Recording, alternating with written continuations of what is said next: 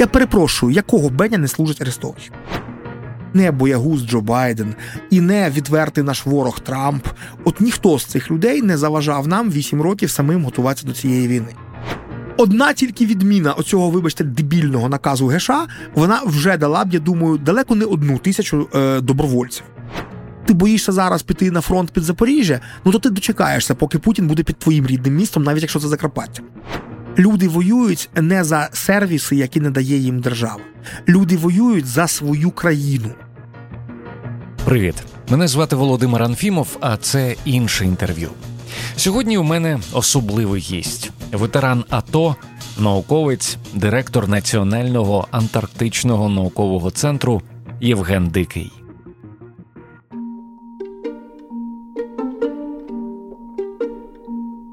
В мирний час ця розмова була б зовсім іншою.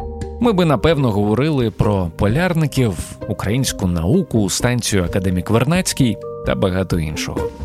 Натомість ми розмовляли з паном Євгеном, звісно, про війну, зокрема про глобальні зміни, які мають відбутися в нашій державі та в нашому суспільстві, якщо ми хочемо цю війну виграти, а також те, що маємо зробити, аби вона ніколи не повторилася. Підписуйтеся на інше інтерв'ю, якщо не хочете пропустити свіжий випуск.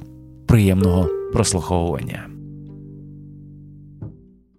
Я хотів би почати з однієї вашої цитати, яка мені дуже відгукнулася. Е, ви обговорювали тему західної підтримки е, і сказали таке: нас щиро визнають Давидом, який тримає двобій з Голіафом, але при тому регламентують розмір камінців у пращі та відстань, на яку ми маємо право їх кинути, щоб не спровокувати Голіафа на ескалацію. На жаль, так і є. Е, і тут нічого не змінилось, і боюсь, що не зміниться. А якщо зміниться, тільки на гірше. Як вам здається, ось така обережність партнерів, вона про що свідчить? Це ознака ну, чого? Я б е, я б назвав таку обережність е, патологічною обережністю, і вона свідчить, вибачте мене, про певний брак інтелекту і про певне нерозуміння взагалі того, що таке Росія. От це насправді свідчить саме про розумову обмеженість наших партнерів. На жаль, угу. от ну деяких з наших партнерів. Е, тут же ж давайте не будемо вживати поняття захід в цьому контексті. Одне з відкриттів, яке українці зробили під час цієї війни, це зокрема відкриття, що поняття колективний захід не існує. Mm-hmm. Що от суб'єктний єдиний колективний захід він живе тільки в російській пропаганді, а в реальному світі його нема. В реальному світі захід це конгломерат дуже різних країн. А оскільки всі ці країни притом демократичні, це ще й конгломерат дуже різних політичних та економічних сил. Те, що всередині у них відбувається е, для нас швидше мінус, що не існує отого колективного заходу, з яким воює Росія. От і домовлятися доводиться з купою суб'єктів окремо, і це вкрай складний процес. І е, розкид полюсів е, в умов в межах колективного заходу одним полюсом умовно можна вважати Британію та Балтійські країни. Угу. При тому тут я кажу саме про країни, бо в цих країнах фактично є консенсус з приводу того, як і наскільки нам треба допомагати. А на іншому полюсі, вибачте на слові Орбан, який теж формально mm-hmm. частина колективного заходу, але насправді напряму працює саме на Росію. Ну і в межах, от всі 150 е, відтінків сірого, от е, починаючи знову ж таки від Байдена, продовжуючи е, Ілоном без маски, вже вже він і давно зняв без да, точно, от, власне, да. продовжуючи Трампом і трампістами. Е, включаючи е, боязливого Шольца, от е, і так далі, і так далі, і так далі. Оце все разом колективний захід, от де з усіма треба домовлятися, і з кожним непросто. Але коли ми говоримо саме про обмеження довжини пращі, тобто, зокрема, про абсолютно жорстке обмеження на е, удари по території Росії, от будь-якою зброєю, наданою нам е, із заходу, е, і і то ще доводиться дякувати, що вони, хоча б погодились, що Крим для них не Росія, і так і бути туди вже можна. От, А на, на Росію, не дай Боже, ні ракеткою, е, ні снарядиком, і навіть це власне ногою. І нам там доводиться гратися в якісь гібридні операції з російськими добровольцями. Ну а, а Росія на цю гру не ведеться, бо російські спецслужби чудово знають, яка кількість насправді російських добровольців, і відповідно так ну, пропорційну кількість своїх сил туди і виставляють. Якби ну, щоб, ну, реагують на ну, як, щоб розігнати, на щоб розігнати, вибачте мене роту російських добровольців, е, багато сил не відтягнеш. От mm-hmm. так, от так от, власне, е, на жаль, оці заборони йдуть в першу чергу від нашого головного союзника. От, е, Хоча насправді саме це підтримується майже всіма на Заході. От насправді, крім Балтійців, поляків та британців, Ну, можливо, ще Скандинавів, я точно не знаю їхню позицію uh-huh. з цього саме питання. От, е, а, Але все ж таки м, першу скрипку грає навіть не абстрактно Вашингтон, абстрактний дядечко Сем, а абсолютно конкретна людина Джо Байден. Значною мірою це саме його персональні страхи, його персональні таргани в голові. Ну, єдине, що я так е, нагадаю нашим е, глядачам е, чи чи слухачам, да, да, от, щоб все ж таки не впадати в якусь антизахідну істерію про те, як же ж вони так можуть. Я нагадаю, що все ж таки не боягуз Джо Байден і не відвертий наш ворог Трамп. От ніхто з цих людей не заважав нам 8 років самим готуватися до цієї війни. А от коли ми самі ці 8 років профукали, то після цього ми потрапили в залежність від того, а які таргани в голові у Байдена. І, mm-hmm. на жаль, так, 80-літній дідусь, який сформувався під час холодної війни, сформувався з жахливим страхом ядерної війни. От в нього десь там в мізках існує оцей, от стає на, на обрії цей ядерний грибок, і все. І на цьому він тупо паралізований. І от він весь час боїться, а що ж такого е, не можна нам надавати, бо тоді Путін натисне. Угу. От це причому одна частина його страхів. От він весь час вагається між двома мотиваціями: не дати Путіну перемогти. Та мотивація в нього реально є і потужна, інакше взагалі ні чорта б ми не мали. От, Але е, але друга мотивація не довести до ескалації, при якій штатам доведеться напряму воювати. І друга мотивація, на жаль, сильніша. А крім того, в них ще є додатковий страх. Ну, в них я кажу, тому що Байден там таки не один. uh Але в підсумкові рішення ухвалює саме він. І, на жаль, він слухає переважно саме тих, хто такої ж думки. Е, Насправді, наприклад, Пентагон абсолютно іншої думки, Держдеп іншої думки. Але Байден слухає не їх. Він слухає радника з нацбезпеки Салівана, е, він слухає, е, вибачте, на слові Бьорнса, шефа ЦРУ, який взагалі невідомо на яку насправді країну в цій війні працює. Е, Нагадаю, що це колишній посол США в Москві, про якого Путін особисто казав, що це був єдиний американський посол, з яким йому було комфортно. Да, І який з першого дня своєї роботи в Москві е, припинив будь-які контакти з антипутінською російською опозицією. От, а натомість е, їздив на рибалку, читаємо бухать е, з головою гру. Угу. От, Тому Нормально. Не дивно, так, да. така позиція. Да, зараз. І от саме угу. ця людина е, кожного дня кладе на стіл Байдену безпекові звіти від ЦРУ. І саме така людина прорахувала Києву три дня, а Україні три тижні. От, І, на жаль, досі пророкує. Так от, власне, е, ми вперлись в ще один їхній страх. Е, Як не дивно, це страх нашої перемоги. Знову ж таки, про зраду тут казати не можна. Бо, вибачте, нам ніхто нічим не був зобов'язаний, так. і нам ніхто нічого не обіцяв. От ми 30 років побудували свою політику так, що нам ніхто не був нічим зобов'язаний.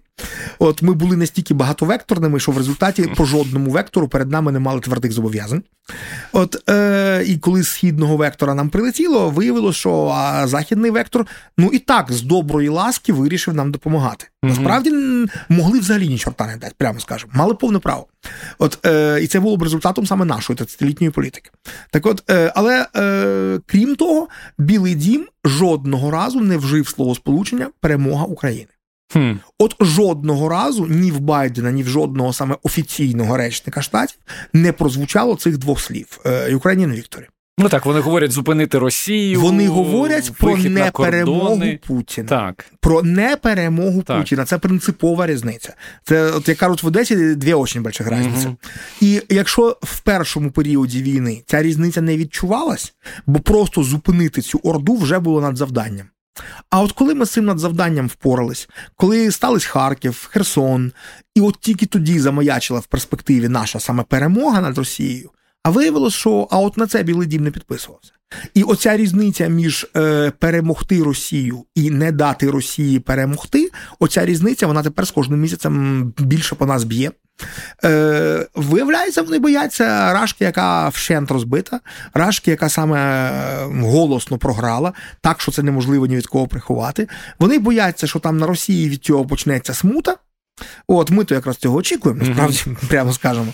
Але вони в цьому бачать е, два сценарії. Сценарій перший це е, до влади приходить умовний Пригожин, і в цього умовного або там стрілков, а в цього умовного Пригожина Стрілкова в руках ядерна кнопка. І далі треба домовлятися вже з ним.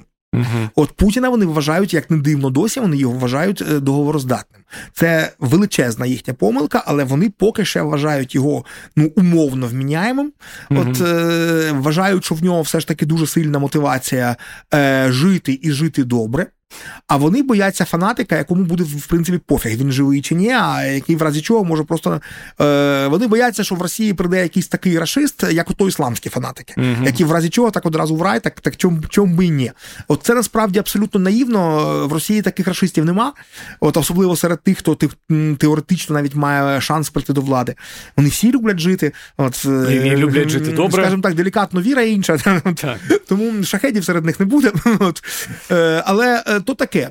А крім того, після Пригожинського цього недопуття вони злякались ще одного. Вони злякались розвалу Росії. До Пригожинського недопуття вони взагалі в це не вірили. Вони не допускали можливість, що Рашка трісне. От переворот вражти допускали, а розвали її ні. Е, коли вони побачили, що ліхой полковник Уткін, земля йому скловатою, е, абсолютно спокійно міг проїхати 800 кілометрів за день на танчиках, і не було взагалі кому його зупинити, як там співав Гребінщиков, хороший русський, 8200 верст пустоти. От, е, так от, власне, коли вони побачили цю пустоту, е, зіяючу, можна сказати, от, вони, власне, зрозуміли, що Рашка то може і розвалиться. І їх це злякало. Ми знову ж таки ми вважаємо це ідеальним сценарієм завершення цієї війни. От єдиним сценарієм, після якої всі сусіди Рашки, нинішньої Рашки, зможуть жити спокійно. Угу. Бо вже уламки Рашки нема, тому сили на нас нападати.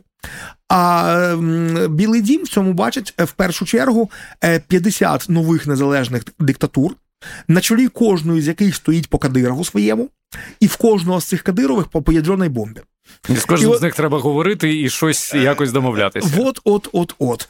Е, ну насправді не треба з ними говорити і домовлятися, а в момент розвалу треба брати ситуацію під контроль і тупо забирати у них всіх ядерну бомбу. А що вони далі між собою робитимуть, це в принципі їхні проблеми. Угу. Але вибачте, цим же треба заморочитися. Це ж треба дуже, вибачте, відірвати дупу. Це ж треба все ж таки готувати саме спеціальну військову операцію по денуклеаризації е, території Рашки.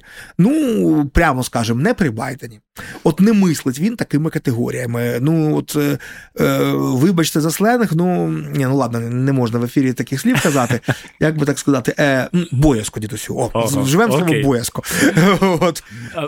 Мені цікаво, от така позиція штатів і такі різні наші погляди на власне закінчення війни. Чим вони для нас? Е, які ризики для нас? Е, По-перше, ми вже вигрібаємо.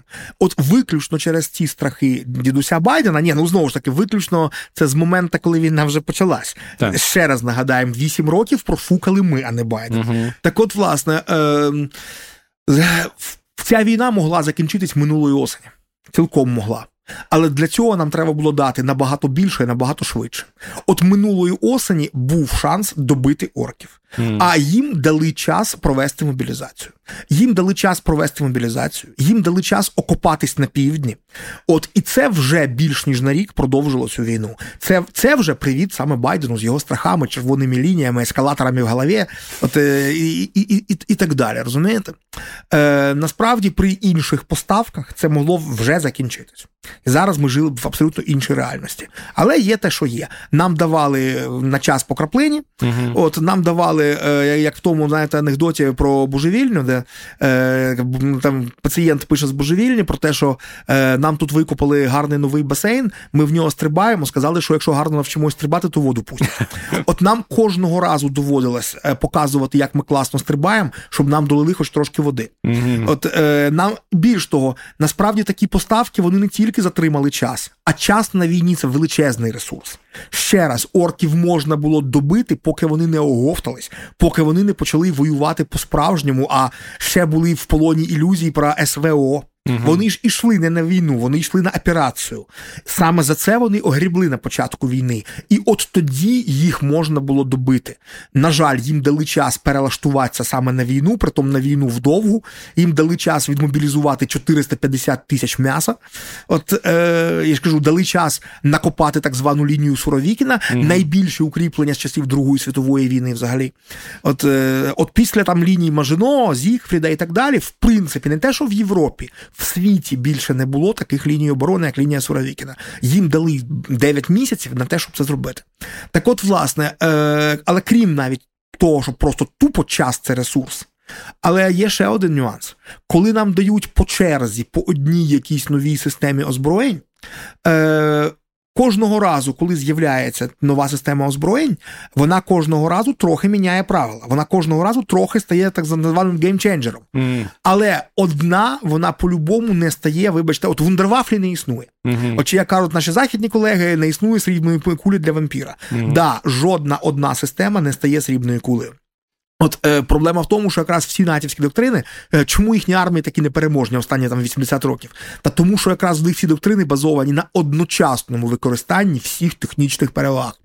А нам ці технічні переваги надають по черзі, по одній, і да, вони одразу впливають на хід війни, але далі росіяни до кожної одної нової вундервафлі пристосовуються. Угу. Це як імунізація. Це як от потрошку е, вколювати і випрацьовувати імунітет. Згадайте на початку війни, яку шалену роль відіграли Бар'єктари та Джевеліни. Пам'ятаю, як нас дітей цими іменами угу. називали там, і воно на той момент більш-менш відповідало. Ну, частково було міфологізовано вже тоді, але частково відповідало дійсності. Угу. От і де зараз ті Бар'єктари, коли ми востаннє взагалі про них чули? От, Ну, Джевеліни все одно працюють, але якби знову ж таки, і від того, і від другого росіяни не працювали захист. Баректари взагалі навчились, вибачте, в кількості дефіга збива. От ми втратили там ледь не половину того, що в нас було. От і ну і це нормально, це війна. От в них пішов час на те, щоб адаптуватись. Адаптувались. Далі нам дали е, натівську арту калібра е, 155. Е, яка, в принципі, це те саме, що радянська 152, але все ж таки на пару кілометрів далі, і все ж таки значно в рази точніше. Угу. От це вже одразу теж багато що поміняло. Але знову ж таки, ну звикли вони. Ох, як коли з'явились е, хімарси. Оце реально була революція, коли раптом в них безпечна зона із. Е, ну, От безпечна зона в них починала за 20 кілометрів від лінії фронту. Угу. А тут раптом вона стала починати за 70. Це все, це перебудова всієї логістики, це набагато складніший довоз будь-чого, е, це це, це в рази дорожчий довоз будь-чого, купа гарючки додаткової, це шалені втрати додаткові техніки, це пере, це перебудова управління військами, бо всі командні пункти треба нахрен виносити е, подалі. Да, Ну, в них пішло півроку на те, щоб адаптуватися. За півроку вони навчились. От зараз в межах 70 кілометрів е, в них майже нічого потрібного нам нема, тому їх і Марси такого ефекту більше не дають. От якби це все було одночасним. От це була б абсолютно інша історія. А так до кожного нового вони потроху адаптуються. Ну виходить, що немає нічого. Так само, як ми адаптувались там так. Е, і до ракети, до шахетів там і так далі. Теж до всього звикаємо. Але е, а не дай Боже, у росіян на початку війни було б стільки ж ракет та шахетів, як зараз. От в них це теж пішов час на те, що на, на те, щоб цим е, як, якось там десь надибати, що щось самим накліпати, щось накалюдувати. От але, але питання в тому, що немає ніяких ознак того, що щось зміниться, і нам одночасно саме дадуть. Саме ось так. Цей, От тут ось треба розуміти, що це не на цьому е, е, повільному вогні. Воно е, до чого призведе? На жаль, так і буде. Тут треба. Е, я оцінюю як однозна, е, скажімо так, однаково мало ймовірні два крайніх варіанти. Угу. Варіант, що нам прямо зараз вже перекриють кисень. Я все ж таки оцінюю як вкрай мало ймовірний. Ви маєте От, на увазі західну підтримку? Е, я маю на увазі конкретно штати. Да. Конкретно mm-hmm. штати, які все ж таки відіграють першу скрипку. Всі решта країн разом дають менше, ніж одні штати. От, е, принаймні, що стосується саме зброї, то, то в рази менше. Mm-hmm. По фінансам там ще якийсь паритет є між ЄС та Штатами. От, е, Але так от, власне. Я маю на увазі ті проблеми, які зараз виникли з Конгресом. Mm-hmm. За великим рахунком, до кінця не виключено, що нам взагалі перекриються кисень вже от вже. Але все ж таки це поки мало ймовірно. Я все ж таки сподіваюся, що спільних зусиль адміністрації Байдена, е, демократичної партії і тих решток отої старої республіканської партії, до якої ми колись звикли, угу. отих рейганівських республіканців, е, республіканців там імені покійного Маккейна, можна сказати. Угу. На жаль, вони зараз в меншості в своїй партії. Все це треба розуміти. Їх маргіналізували, їх загнали. Угу. От е, республіканську партію таки перехопили трампісти. А трампісти це відверті наші вороги. Тут, тут не треба мати жодних ілюзій. Але все ж таки та меншість, плюс демократи, демократи, плюс е, тиск Білого Дому. Я сподіваюся, все ж таки, я б дав 90%, що зберігти, зафіксувати на 24-й рік той рівень підтримки, який ми маємо в 23-му, ще вдасться. Угу. Але я так само е, от як я не більш ніж в 5% оцінюю шанси, що взагалі обріжуть. Так само в 5% я оцінюю ймовірність, що нарешті почують голос військових американських, які криком кричать, що досить дозувати, дайте їм нарешті, от насипте їм все, що вони просять, а тоді спитайте, які результати. uh От е, власне, я думаю, що 5% за те, що нам саме е, рішуче збільшать допомогу. А 90% даю саме на підтримку нинішнього рівня допомоги е, впродовж року. От прогнозувати надалі, прогнозувати на після президентських виборів ну, в Штатах це, це задовго. Це абсолютно нереально зараз, бо абсолютно там величезна інтрига, що там станеться. І е, треба розуміти, що а росіяни якраз в них наразі вся військова стратегія побудована саме на цьому. Вони вже не мають жодних ілюзій про свої шанси перемогти нас в 23-му чи навіть 24-му році. Вони жодних цих ілюзій не мають, але вони абсолютно не збираються визнавати поразку, ані вони абсолютно не збираються припиняти цю війну.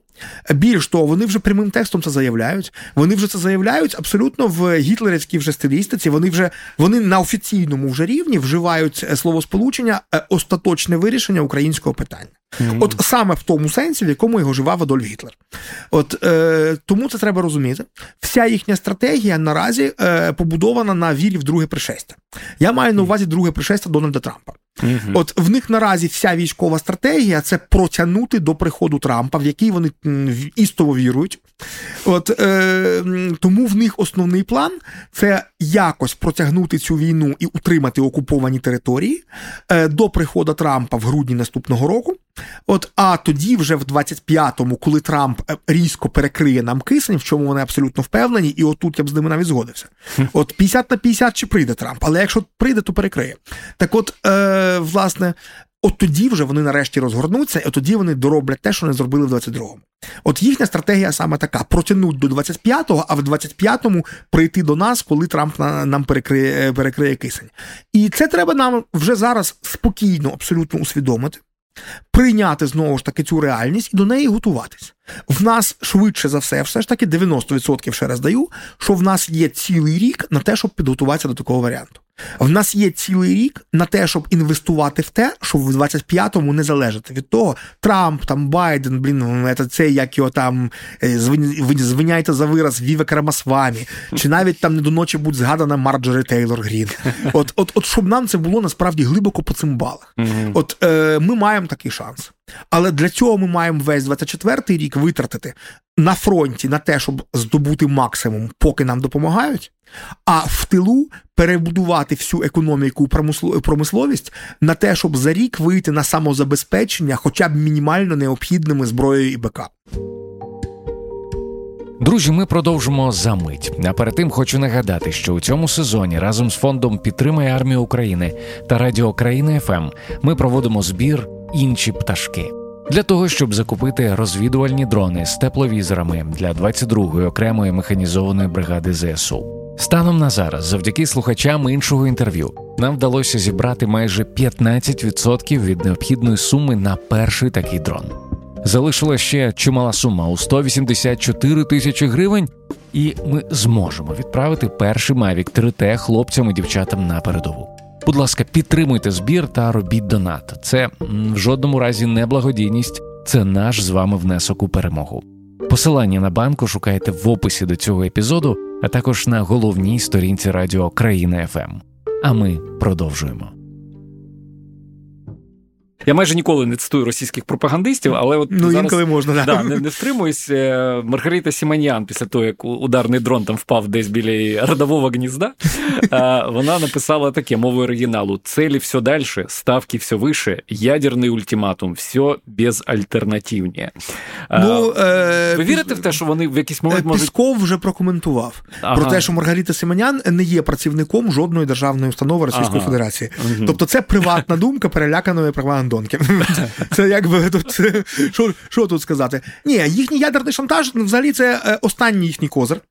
Але я абсолютно свідомо вживаю слово саме ядерний шантаж, е, правильніше навіть казати ядерний блеф.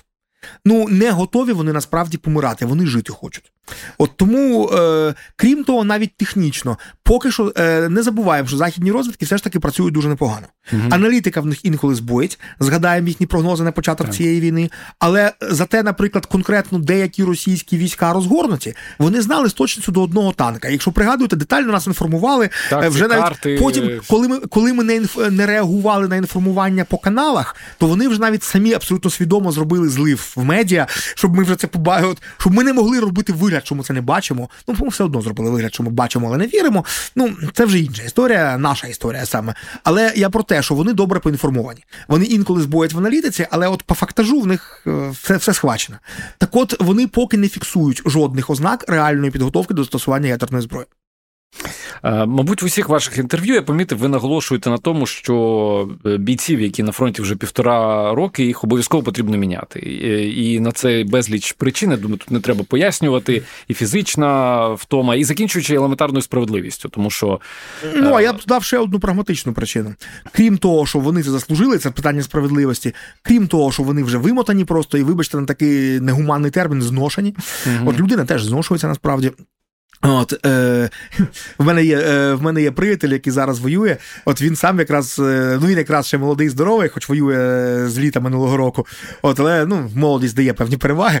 Але він якраз жартує, що я зараз майно держави. Mm. Так от, так от, вибачте, мене дбайливий господар про мене дбає, mm. от, а, а не просто зношує його в нуль. От, Так от, так от, власне, е, крім цього, є одна дуже прагматична причина. Мені здається, що е, оскільки нам потрібна велика ще хвиля мобілізації, може не одна одна. А тут я абсолютно в цьому переконаний, готовий це доводити. Мені здається, що е, дуже сильно мотивує людей іти по повістках, якщо вони знатимуть, що це не квиток в один кінець. Угу. От наразі це квиток в один кінець. Причому у орків якраз це не так. Орки знають, що якщо вони рік виживуть то то їх після цього дембельнуть. Да, їх теж намагаються з, з цим саме накалувати. Там є різні способи змусити їх лишитися на другий рік. Ну але хто категорично не хоче, вони мають право через рік повернутися. І вони це знають, коли туди йдуть. От наші навпаки знають, що вони повернуться колись після перемоги. Окей, а якщо от це було нормально, поки ми вважали, що війна десь на рік максимум. Uh-huh. А коли ми тепер розуміємо, що війна можливо на роки то повернусь після перемоги це майже те саме, що не повернусь. І суспільство різко ділиться на дві категорії: це ті, хто взяли оцей квиток в один кінець, і ті, хто от кого мінувала чаша сія, от, mm-hmm. от, от пронесло. А це неправильно. І е, власне, я думаю, що е, якщо ми знатимемо, що є планка рік, це чи півтора роки, наприклад, може навіть треба два в роки вводити. Я не готовий точно це сказати. Але коли взагалі все ж таки буде планка, що скільки б не тянулась ця війна, але ти своє відвоював, ти вертаєшся, а тебе заміняє інший, хто тим часом був за твоєю спиною. Mm-hmm. От це абсолютно по-іншому вплине на мобілізацію. Питання, чому це не відбувається на рівні держави, як вам здається? Всі ж а тому, що це складно. Всі, всі розуміють. А тому, що це складно. Я, до речі, дуже добре розумію командирів військових частин, які, які не, хочуть відпускати. Да. Так. Е, один такий боєць, який провоював вже півтора роки, він вартує п'яти, а то й десяти свіжих мобіків. Це абсолютно правильно, але вибачте, на мою думку, інші аргументи переважують оце небажання командирів. Інша річ, що якщо ви почуєте пропозицію прямо зараз дімбільнуть всіх, хто воює з 24 24 лютого. Це дешевий популізм. От взяти і дембельнути їх зараз одним наказом це просто розвалити ЗСУ. Ну, прям, прям, Це це тупо розвалити ЗСУ, зробити небоєздатним. От е, Тому ні, мова про інше. Ми зараз маємо ухвалити це рішення про те, що, наприклад, за півроку всі ці люди повернуться додому.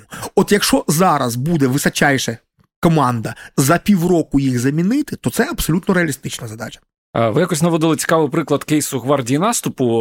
Я теж звернув увагу, що ну, свого часу всі, ну, принаймні весь Київ був в цих плакатах, в рекламі Вступай в гвардію наступу, реклама всюди. Ви казали, що е, досить багато людей пішло. Що пішло, але ну, провалився, провалилася ця кампанія через Ні, я б не назвав, до речі, я б не сказав, що вона до кінця провалилась.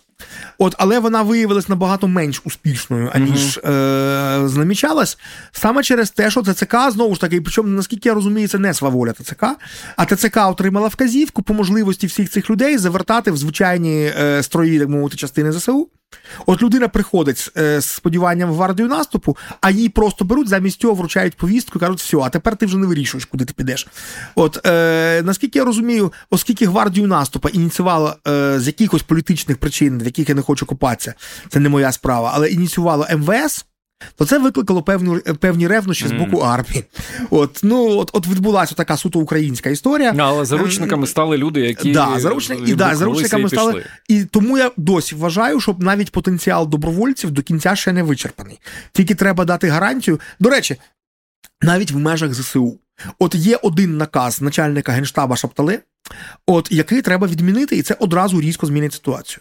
Це наказ від липня минулого року, яким е, ТЦК заборонено направляти людей по відношеннях від військових частин. Е, пояснюю для тих, хто не в курсі, про що мова. Е, є багато людей, які дуже бояться просто ну, не взагалі війни. Але бояться потрапити до хрінових командирів, от стати тупим м'ясом. А вибачте, такий ризик дійсно існує. От, на жаль, ми всі чудово знаємо, що е, наші офіцери далеко не всі святачі, mm-hmm. що є від дійсно блискучих командирів е, до, вибачте, абсолютних дуболомів совкового розливу. От ми чудово знаємо, що різниця буває величезна. Так от е, є багато людей, хто готовий піти служити, але в ті частини, які вони знають. І за умови, якщо ця частина готова цю людину взяти, під нею є місце в штатці, то чого ж не брати, чорт забирає. Так от, а з липня минулого року ТЦК не мають права саме це робити, бо є наказ Генштаба про те, що е, от, не направляти по відношеннях, а направляти виключно по тих рознарядках, які спускають на ТЦК. От ти домовився там, наприклад, там в якомусь там не будемо там називати номера, ну, наприклад. Ти сам технар, наприклад. Угу. Ти домовився в центрі, який займається ребом і рером. Ти там потрібний. Це я, до речі, зараз даю абсолютно реальний кейс, uh-huh, просто не називаючи uh-huh. номер центра. От ти приходиш з відношенням від цього центра, ти приходиш в ТЦК, ТЦК розводить руками, і це дійсно не їхня вина, в них наказ ГШ. От, е, І вони кажуть: ні, сорян, чувак, а нам до спини твоє відношення. А ми тут зараз формуємо там е, Енську бригаду тероборони, от е, читаємо легкої піхоти. Угу. І от ми всіх направляємо саме туди. А ти вже прийшов, все, ти вже тепер не вийдеш. Ось тобі повістка, і пішов в піхоту.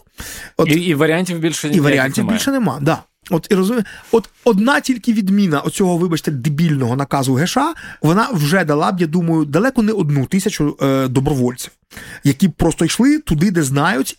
Далі е, ще один момент, який, на мою думку, треба радикально міняти, це е, врахування цивільних скілів. Так. Е, ну от буквально два кейси. Ось прямо от, прямо от, е, кейс перший мій. Да, не свіжий вже, я вже забив і махнув рукою. Але е, повірте, перші півроку цієї війни я шукав собі застосування.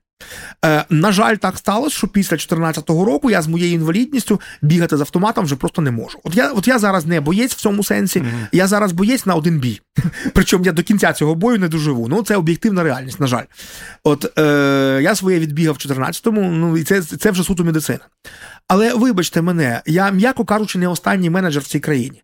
Е, Як ви знаєте, я в цивільному житті чуть-чуть ну, трошки так керую українською антарктичною програмою з так. логістикою за 15 тисяч кілометрів, з кількамільйонним бюджетом, з керівництвом дуже різними людьми. Е, Так от. Жодної роботи е, на такі скіли е, мені не можуть дати, бо я не офіцер. От я не маю офіцерського звання, я я солдат.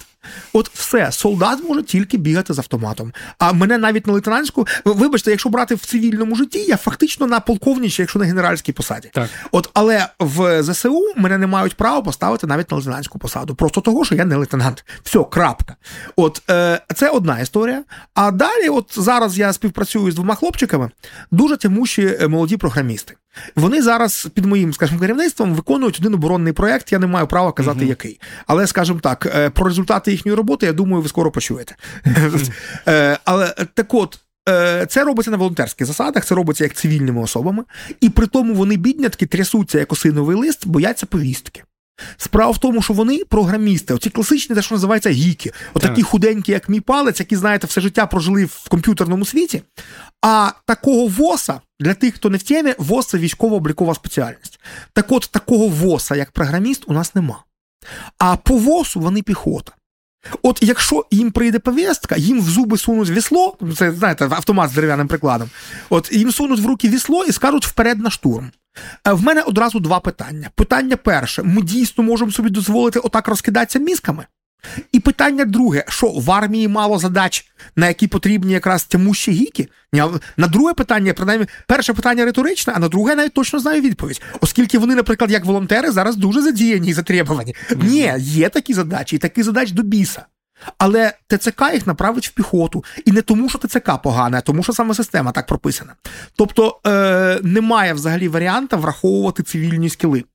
Е, і це величезне е, розточительство, я б сказав, з нашого боку. Це розкіш, яку ми насправді не можемо собі дозволити. От якби ми врегулювали хоча б навіть базово три питання: тобто, перше, е, набирати не, не до кінця війни, а на встановлений термін яким би він не був. От далі набирати з врахуванням цивільних скілів, і третє дозволити влаштовуватися напряму в частини по відношеннях від цих частин, хоча б навіть тільки в бойові частини. Ладно, окей, хай Геша, наприклад, боїться, що в таким чином всі собі познаходять е, хитрі теплі тилові місця. Хоча знову ж таки, якщо ці місця є, значить хтось має все одно цю роботу робити. Так. Якщо ця штатка не зайнята, значить для чогось вона треба. Але ладно, хрін без ним. Залиште це, залиште це тільки для е, власне бойових частин все одно це буде зовсім. От якщо ми відрегулюємо хоча б ці три питання, то і мені здається, буде абсолютно інша історія з е, мотивацією мобілізуватись. І от тоді, коли ми зробимо оці кроки, тоді треба далі ще й закручувати гайки. На жаль, це теж дійсно необхідно. Тобто, один пряник все ж таки не спрацює. Треба і кнут. Але я якраз наполягаю на тому, що треба і кнут, і, вибачте, пряник. А тільки Бо кнутом ми тільки, теж мало доб'ємося. Кнут. Ну, є, кнут і, ні, а, кнут, і, а і кнут, до речі, теж не досконалий. Ні, так от всі ті, в кого потужна мотивація, вже там. Це треба це треба розуміти. І в принципі нічого такого дивного в цьому нема. Це не якась патологія. Е, в будь в будь-якій нації е, кількість пасіонаріїв, які готові просто отак от все кинути і одразу йти добровольцями, це в будь-якій нації меншість. Це нормально. І те, що люди бояться йти воювати, це нормально, це природно. Якраз неприродно не бояться. Просто що цей страх треба подолати. І для того, щоб допомогти людям цей страх подолати, потрібна сильна мотивація. Зокрема, треба, до речі, комунікувати, пояснювати, чому без мобілізації ніяк, чому альтернатива. Ну ти боїшся зараз піти на фронт під Запоріжжя, ну то ти дочекаєшся, поки Путін буде під твоїм рідним містом, навіть якщо це Закарпаття. От рано чи пізно буде, якщо ми не мобілізуємося. Угу. От так, от. Е, Треба пояснювати це. Треба пояснювати, бити на совість, до речі, що, вибачте мене, а тобі не совісно дивитися в очі тим, хто вже півтора роки воює. Ти не готовий їх замінити. Але але знову ж таки, якщо ми зможемо людині сказати, ти не готовий на наступний рік їх замінити, так. то це буде зовсім інша історія. І, е, Ну, але і кнут зараз недосконалий. Справа в тому, що наразі кримінальна відповідальність наступає тільки з моменту, коли ти вже призваний. Угу. От коли тебе вже призвали і ти тікаєш, то ти кримінальник. А коли ти просто, наприклад, посилаєш воєнкома з його повісткою, це максимум адміністративний штраф. Ну, то, вибачте, платити штраф не така велика проблема. Ну, Тому насправді отут треба, по-перше, криміналізувати все ж таки на час військового стану і відмову від повістки, відно, і відмову, відмову стати на облік угу. і так далі. Оце вже теж має бути криміналізовано. А з одної сторони. Е, і м, крім того, крім криміналізації, це ми все говоримо про те, що має зробити держава. Ми цілий перелік зробили і позитивних кроків, і негативних. Угу. Але ще й багато залежить від суспільства. Якщо ми будемо вважати, що норма це ухилятись, якщо ми будемо ховати ухилянців, якщо ми будемо, е, наприклад, як недавно якийсь там е, тіпок е, ризикнув переплити Дністер, якщо він так класно плаває собака. От е, то ви, от, то е, з нього, я думаю, була б зараз користь, наприклад, під Олєшками. От де, mm-hmm. от краще б він Дніпро переплив з правого берега на лівий і в складі ССО, де, де, де от зараз мої друзі там, наприклад, воюють. От, от безпосередньо зараз, коли ми з вами говоримо, вони десь там, десь там на лівому березі, не будемо mm-hmm. уточнювати, де, де де, саме. І такий чувак, такий плавець, він би знадобився. Але замість цього він переплив в іншому напрямку, він переплив Дністер, як як колись оцей великий комбінатор Остап Бендер, який переходив по льду Дністер, щоб втікти в Румунію. От він втік до Молдови, звідти запостив по свої пригоди, і, блін, купа лайків, от купа репостів. Так от, якщо ми будемо підтримувати такі речі, е, то тоді ніякі кнути і пряники не спрацюють. А от якщо навпаки, ми не тільки будемо допомагати тим, хто зараз там, але ми зараз, ну не всі ми, але частина з нас навіть допомагає саме з тим, що ну от вони там нас з собою закрили, ми що можемо для них робимо, але щоб, не дай же Боже, більше нікого з наших близьких, рідних mm-hmm. це не, не торкнулося. Ось якимось там абстрактним котикам з ЗСУ буду там донатити пиріжки пікти тощо, тільки ж мого синочка, не дай Боже, не призивайте. Ну, маму зрозуміти можна якраз, то таке mm-hmm. ненормально, якраз щоб мама хотіла, щоб ви синочка mm-hmm. призивали. Але сам синочок е, має, наприклад, а от дівчина, наприклад, цього синочка має спитати: слухай, ти, звісно, такий класний хлопець, а чому ти зараз е, тут, а не там? От, взагалі, е, ми маємо почати задавати таке питання. Насправді, е, особливо коли ми бачимо фізично здорових молодих чоловіків, логічно задавати їм питання: а а друже, а що ти в тилу забув? Насправді в дуже багатьох буде абсолютно адекватна нормальна відповідь. Це правда. Але ми, в принципі, маємо задавати це питання. Це ж зараз вважається непристойним. Угу. Це, Я я пам'ятаю, як свого часу мене дуже дивувало питання ще в 14-му, що чому ви пішли на війну? Кажу, come on, коли приходив, я якось так вихований. Ну, одна справа, коли я там в Чечню кудись там їздив, там чи в Литву. Тут логічно запитати, чому ти поїхав на чужу війну. Це одна справа. Тут логічно пояснювати мотивацію. Але вибачте мене, коли війна прийшла в твій дім. Ну, мене якось так ще виховували, що якраз от by default, за визначенням треба брати зброю і йти. От, а якраз пояснювати треба, чого ти не там, а не чого ти там. Ми досі, от навіть велика війна не вибудувала в нас, от власне оцю парадигму, що якраз пояснювати треба, якого беня ти тут робиш. От е, і мені здається, що це те, що від нас з вами, зокрема, залежить, і від тих, хто нас зараз слухає. От е, мені здається, що ми маємо отак, от власне, почати е, да, косо дивитись, да, на кафешках, е, де зараз тільки де зараз попереджають про те, що ой, здається, вайникоми йдуть. А замість цього на цих кафешках має з'явитися табличка, типу там е, в брудному одязі і ухилянь там вхід заборонений. От, ну, е, і, і, і, і тому подібне. Так. От і тоді ми маємо шанс виграти цю війну. Да, це грубо, це брутально, е, це дуже негуманно. Але вибачте мене, російська окупація набагато менш гуманна. Я дуже сподіваюся, що е, і меседжі до суспільства, і меседжі до держави почують е, ті, хто за це відповідає. Тому що мені здається, це дійсно може запрацювати, е, коли буде зроблено це і має бути і двосторонній рух. Так, це, це має бути саме рух. двосторонній рух і від держави, і знизу від нас. Ще одну е, тему е, теж часто чую від е, різних експертів фразу, що ось зараз е, та війна, яка відбувається, це війна високих технологій, це війна дронів. А ви часто в інтерв'ю говорите, що це да, все... це одне слово сполучення, яке мене вибішує. Що це, це не фігня. війна дронів. Давайте давайте пояснимо це... аудиторії, чому це не високотехнологічна війна. Ні, вона високо... Ні, це вона, високотехнологічна. Ні, вона високотехнологічна, але... Да, але це все одно війна піхоти. От вибачте мене при всіх дронах, супутниках, там Ілонах, масках і так далі, але будь-яке просування наше все одно закінчується одним чином. От звичайний хлопець чи дівчина, от точно такі, як ми з вами, тому що, вибачте, в нас професійних військових було от по пальцях руки порахувати. Всі решта, ну основна маса нашої армії це мобіки. Так, от, отакий мобік, який ще вчора був такий самий, як ми з вами все зараз в цій студії. От він має в броні з повною викладкою проповсти кілька кілометрів під вогнем, а потім на останню сотню метрів підірватися під вогнем, пробігти і застрибнути в ворожий е, окоп з автоматом. І дрони, і навіть арта, все інше, воно дуже помічне оцьому нашому mm-hmm. солдату.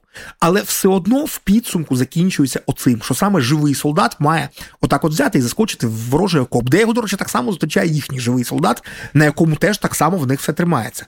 От ні, ні на яких, ні на іскандерах. Тобто, mm-hmm. тобто всі, от будь-які іскандери, шахеди там і що там у нас баректари, це помічне цьому солдату, але основою цієї війни все одно лишається саме він. Отой простий хлопець або дівчина, власне, е, які в броніку повзують по багнюці. От з Першої світової війни все одно ніхто нічого на заміну їм не винайшов. На допомогу їм винайшли, на заміну ні. Це в будь-якому разі саме війна солдат, це війна величезної маси мобіків. А да, але звичайно, е, от дівайзи в цих мобіків тепер набагато різноманітніше, ніж Першу світову. Ну і тут ми повертаємося до того, про що говорили: про необхідність заміни основного, ну вибачте, ресурсу цієї да. війни. Да, І тут треба людей. розуміти, що цей ресурс нам ніхто не дасть. От ми там багато говорили про те, яку зброю нам союзнички дають, яку не дають, але людей вони нам точно не давали. От вся наша співпраця з ними вона базово основувалась на одному: залізо їхня, е, люди наші. От і це ніхто не поміняє. Е, крім добровольців, які приїхали там, яких набралось на легіон. От і так, до речі, досить багато насправді приїхало. На початку війни було 4 тисячі приблизно. Mm. Так, це це, це дуже немало. От е, так, от, е, але крім добровольців, звичайно, ніхто нам не надішле жодного свого солдата. Це якби. Е, це треба прийняти як баз, базову реальність. От люди наші залізо різне. Знову ж таки, теж чим далі, тим треба більше нашого, але поки союзницьке. От е, і до речі, я кажу не тільки про заміну. Я кажу про велику мобілізацію не тільки для заміни. Нам би по-хорошому ще й отримати нарешті чисельну перевагу над ворогом. Е, Я, можливо, когось здивую, але ми ще ні разу не воювали навіть з паритетом, от по чисельності е, людей. Це може здатись дивним, бо там гуляють різні цифри, що в нас мільйон людей вже в пікселі. Так, От 800 тисяч 800 тисяч в ЗСУ, 200 тисяч в інших формуваннях. Е, це, на жаль, вже розсекречена цифра, тому можемо про неї оперувати, вона вже витікла. От, е, А у орків 420 тисяч. Здавалося б, от насправді це ж е, різні абсолютно цифри. У орків 420 тисяч це саме діюча армія на фронті і в найнайближчому тилу. Туди не входять жоден їхній поранений, бо їх одразу вивозять в Росію. Туди не входить вся їхня тилова логістика, туди не входить вся їхня оборонна промисловість. Я маю на увазі навіть ту частину, котра е, в складі армії, ремонтні батальйони, наприклад, всі рембати за межами. От і так далі. Коротше, це саме 420 тисяч на лінії і в ближньому тилу. А наш мільйон включає все. І воюючу армію, і щонайменше сотню тисяч, якщо не більше, поранених, які лікуються, але лишаються в штатки, бо вони потім повернуться. Це включає весь наш північний кордон. От орківські 420 тисяч не включають. Це тільки на фронті них 420. Так от е, наш північний кордон весь, вся наша тилова логістика, всі наші госпіталя, от, та навіть ті самі військомати. От це все входить цей мільйон. І не будемо казати точні цифри, скільки наших на фронті. Слава Богу, ці цифри поки публічно називали, то й ми не будемо mm-hmm. починати. Але ну не є секретом, що ми ніколи до цифри 420, що навіть не наближалися. Mm. От тобто е, ми весь час воюємо е, без чисельної переваги і навіть без паритету. А якби ми змогли ще 1500 саме докинути в дієву армію, а хоч 200 ще тисяч докинути, ну це сильно б змінило ситуацію. Бо треба розуміти, що у орків є ресурс м'яса. Слава Богу, його обмежує пропускна здатність їхньої призовної системи. Тобто, коли говорять, що в них моб-резерв кілька мільйонів, це абстрактний моб-резерв. Mm-hmm. В реальності вони за от в них зараз наказ Шойгу від 11 вересня набрати 200 тисяч нових мобіків. От минулої осені вони набрали десь 400-450, і на цьому система колапсувала. Вони практично подивились і не змогли це перетравити. От там, коли коли людей просто висипали в лісі, взагалі навіть без наметів, коли їх прямо з військоматів слали на фронт, тобто взагалі без жодних проміжних цих, угу. от е, вони вони колапсували тоді. Вони порахували, що десь 200-250 тисяч це їхня разова пропускна здатність. От набрати за один раз до чверть мільйона, е, і десь цикл від 4 до 6 місяців це обробити цю масу. От от від 4 до 6 місяців це від роздачі повісток до появи їх на фронті. Угу. Таким чином, 2-3 рази на рік вони можуть набирати по 200-250 тисяч. От, е, Але це реально можуть. От і будуть. Угу. От і нам треба розуміти, що нам треба хоча б на якийсь момент отримати не паритет, а реальну суттєву перевагу. Якби ми могли за короткий період, тобто ну одномоментно це точно неможливо, наша система теж не безмежна.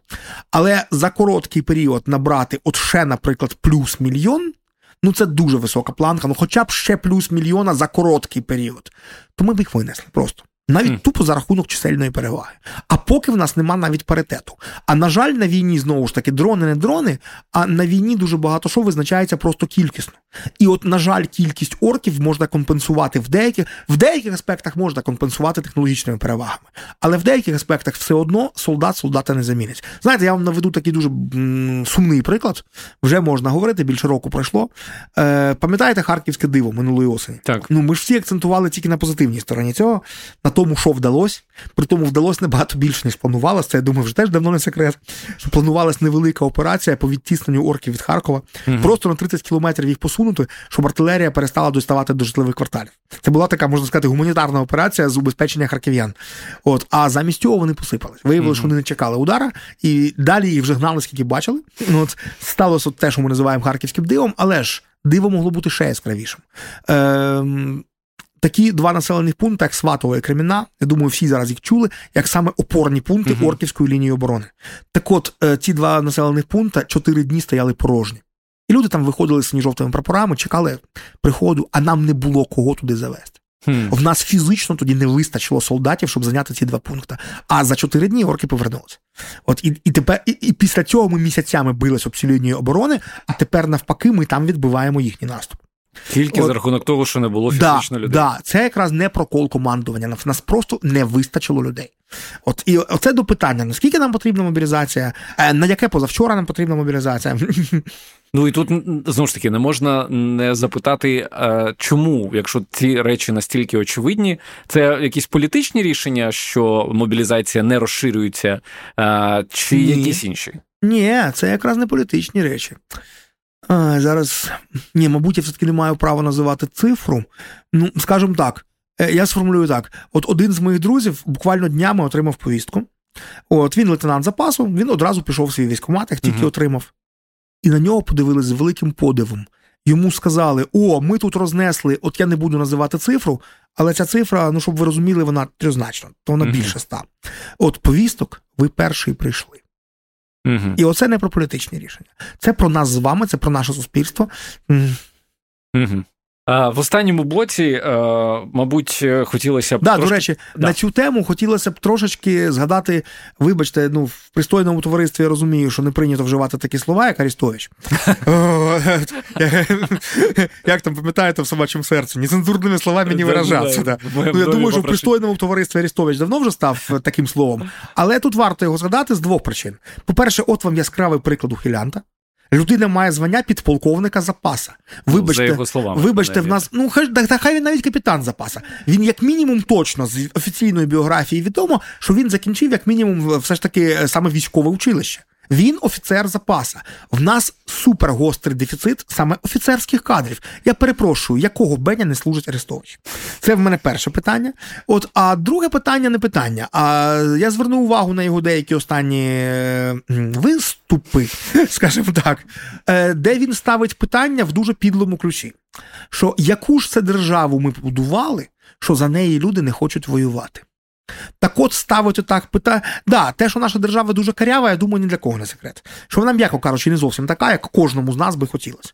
І, до речі, єдине правильне в його посилі це все ж таки, хоча б він ставить питання, що ми її побудували. Угу. Хоча б не валить, що хтось Вони нам звідки хтось, хтось нам да. звідки спустив таку криву державу. Ми 30 років будували самі. От, от, от вибачте, отаке не будували, це правда.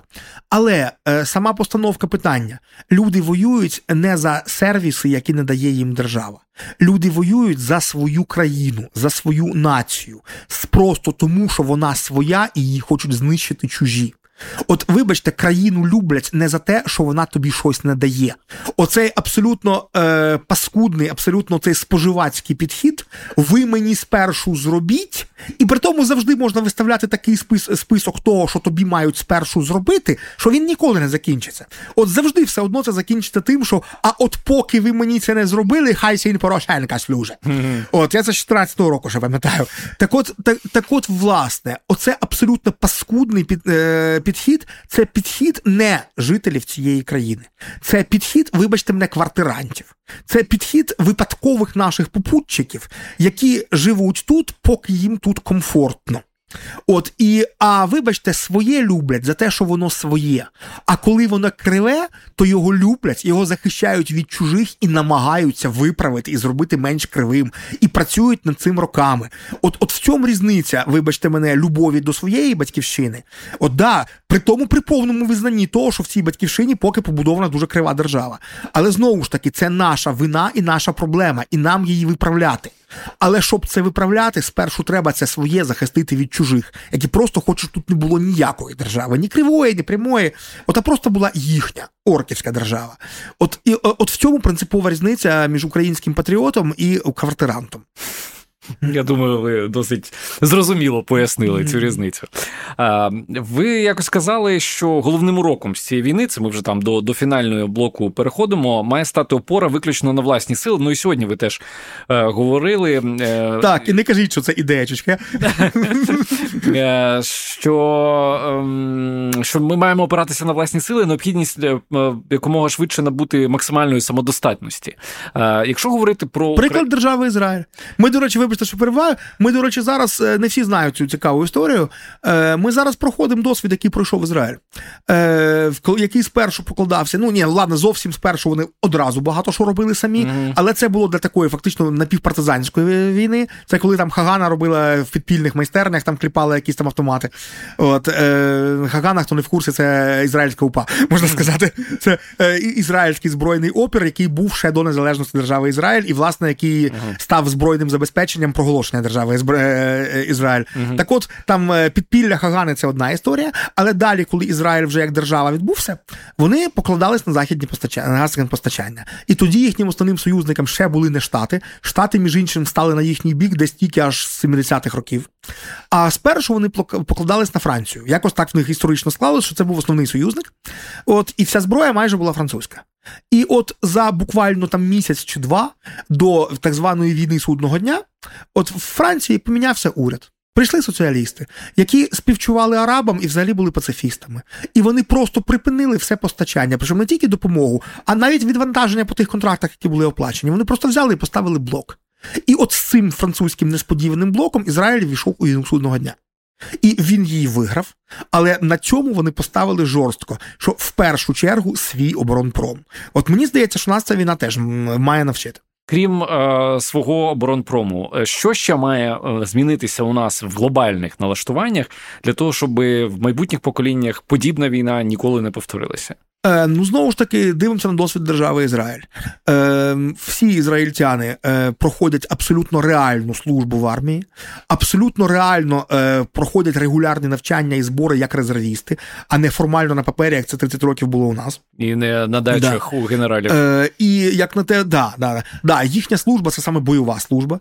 До речі, от в них чудово поставлено врахування цивільних скілів. Mm. От якщо ти програмер, ти не можеш бути абсолютно впевненим, що штурмовика з тебе не робитимуть, якщо ти тільки сам дуже не попросиш. От якщо ти при цьому накачаний програмер, ну накачаний програмер це майже оксюморон. Е, е, ні, ну винятки бувають з будь-якого правила. Але якщо ти не накачаний програмер, який сам хоче заради такого життєвого експірінса відслужити в десантурі, то ти можеш бути абсолютно впевнений, що е, умовний військомат, в них, до речі, немає військоматів в нашому розумінні, в них сама армія напряму вербує людей, в них інша система рекрутингу, до речі, не територіальна, як у нас, а по родах військ. Mm. От, да, І ти ти можеш бути абсолютно впевнений, що тебе запишуть саме. От ти будеш працювати саме, що називається главастиком. От і якраз твої комп'ютерні скіли в армії дуже знадобляться. Ну і так далі. І так з будь-якими іншими скілами. В них оця оця зв'язка, твої цивільні скіли, твої військові скіли, вона в них дуже відпрацьована. От. І, звичайно ж, при цьому ставлення суспільства. Е, Коли практично всі, наприклад, боси компаній е, і всі держчиновники е, самі відслужили, а кому повезло, то відвоювали вони абсолютно так само ставляться до того, кого вони в першу чергу візьмуть на роботу. Mm-hmm. От, е, Тобто, ну, грубо кажучи, не служити в армії не престижно. Ти будеш фактично громадянином другого сорту, навіть якщо ти по закону відкосив, тобі нема чого пришити, але да, ти, якщо тільки ти не інвалід, це інша історія, вони якраз там добре захищені. Mm-hmm. Але якщо тільки ти не інвалід, а просто знайшов шляхи, ну так, шляхи ти знайшов, але ну, це не престижно. Це е, от е, до тебе будуть відповідно ставитись саме як такого для ну такий недоізраїльтянин. От mm-hmm. нам треба виховувати так. От, Причому саме от з дитинства, з покоління в покоління.